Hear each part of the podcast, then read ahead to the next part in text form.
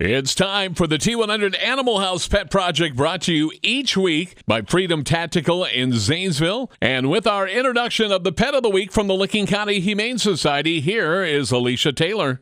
I would like you to meet Milo. This three year old tiger striped cat was adopted from us as a kitten. And when his adoptive family could no longer care for him, he found his way back to us and is ready to find a new forever family. He has been on a weight loss journey since his return in January of this year, and his progress is slow, but it's steady. And we've even had him in our veterinary office for boot camp for about a month.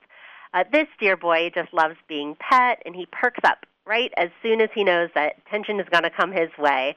So come meet Milo at 825 Thornwood Drive in Heath. Sunday, we got some big trick or treating fun with the Humane Society.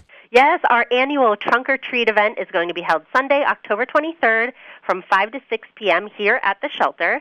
And we ask for you to bring an item from our wish list, which can be found at lchspets.org forward slash donate. And that's kind of our admission charge to come trick or treat with us. And we can't wait to see who shows up to collect candy and to meet our fabulous staff dressed up in themes to match all of our trunks. Now, this past Saturday, we had the fur ball, and what a success! And uh, y- y- dreams come true, as we like to say. Do. And thanks to you, Walley, for being our MC. It was such a great night.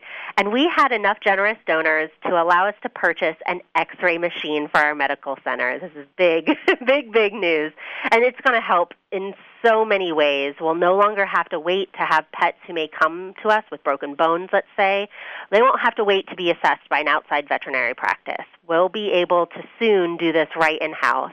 So thank you to everyone who attended, and thanks again, Walley, for being there. I really thought it was cool that you had puppies and kitties and champagne. Now, that's an evening of fun. It sure was. As always, be that responsible pet owner. Have your dogs and cats neutered and spayed and your dogs licensed.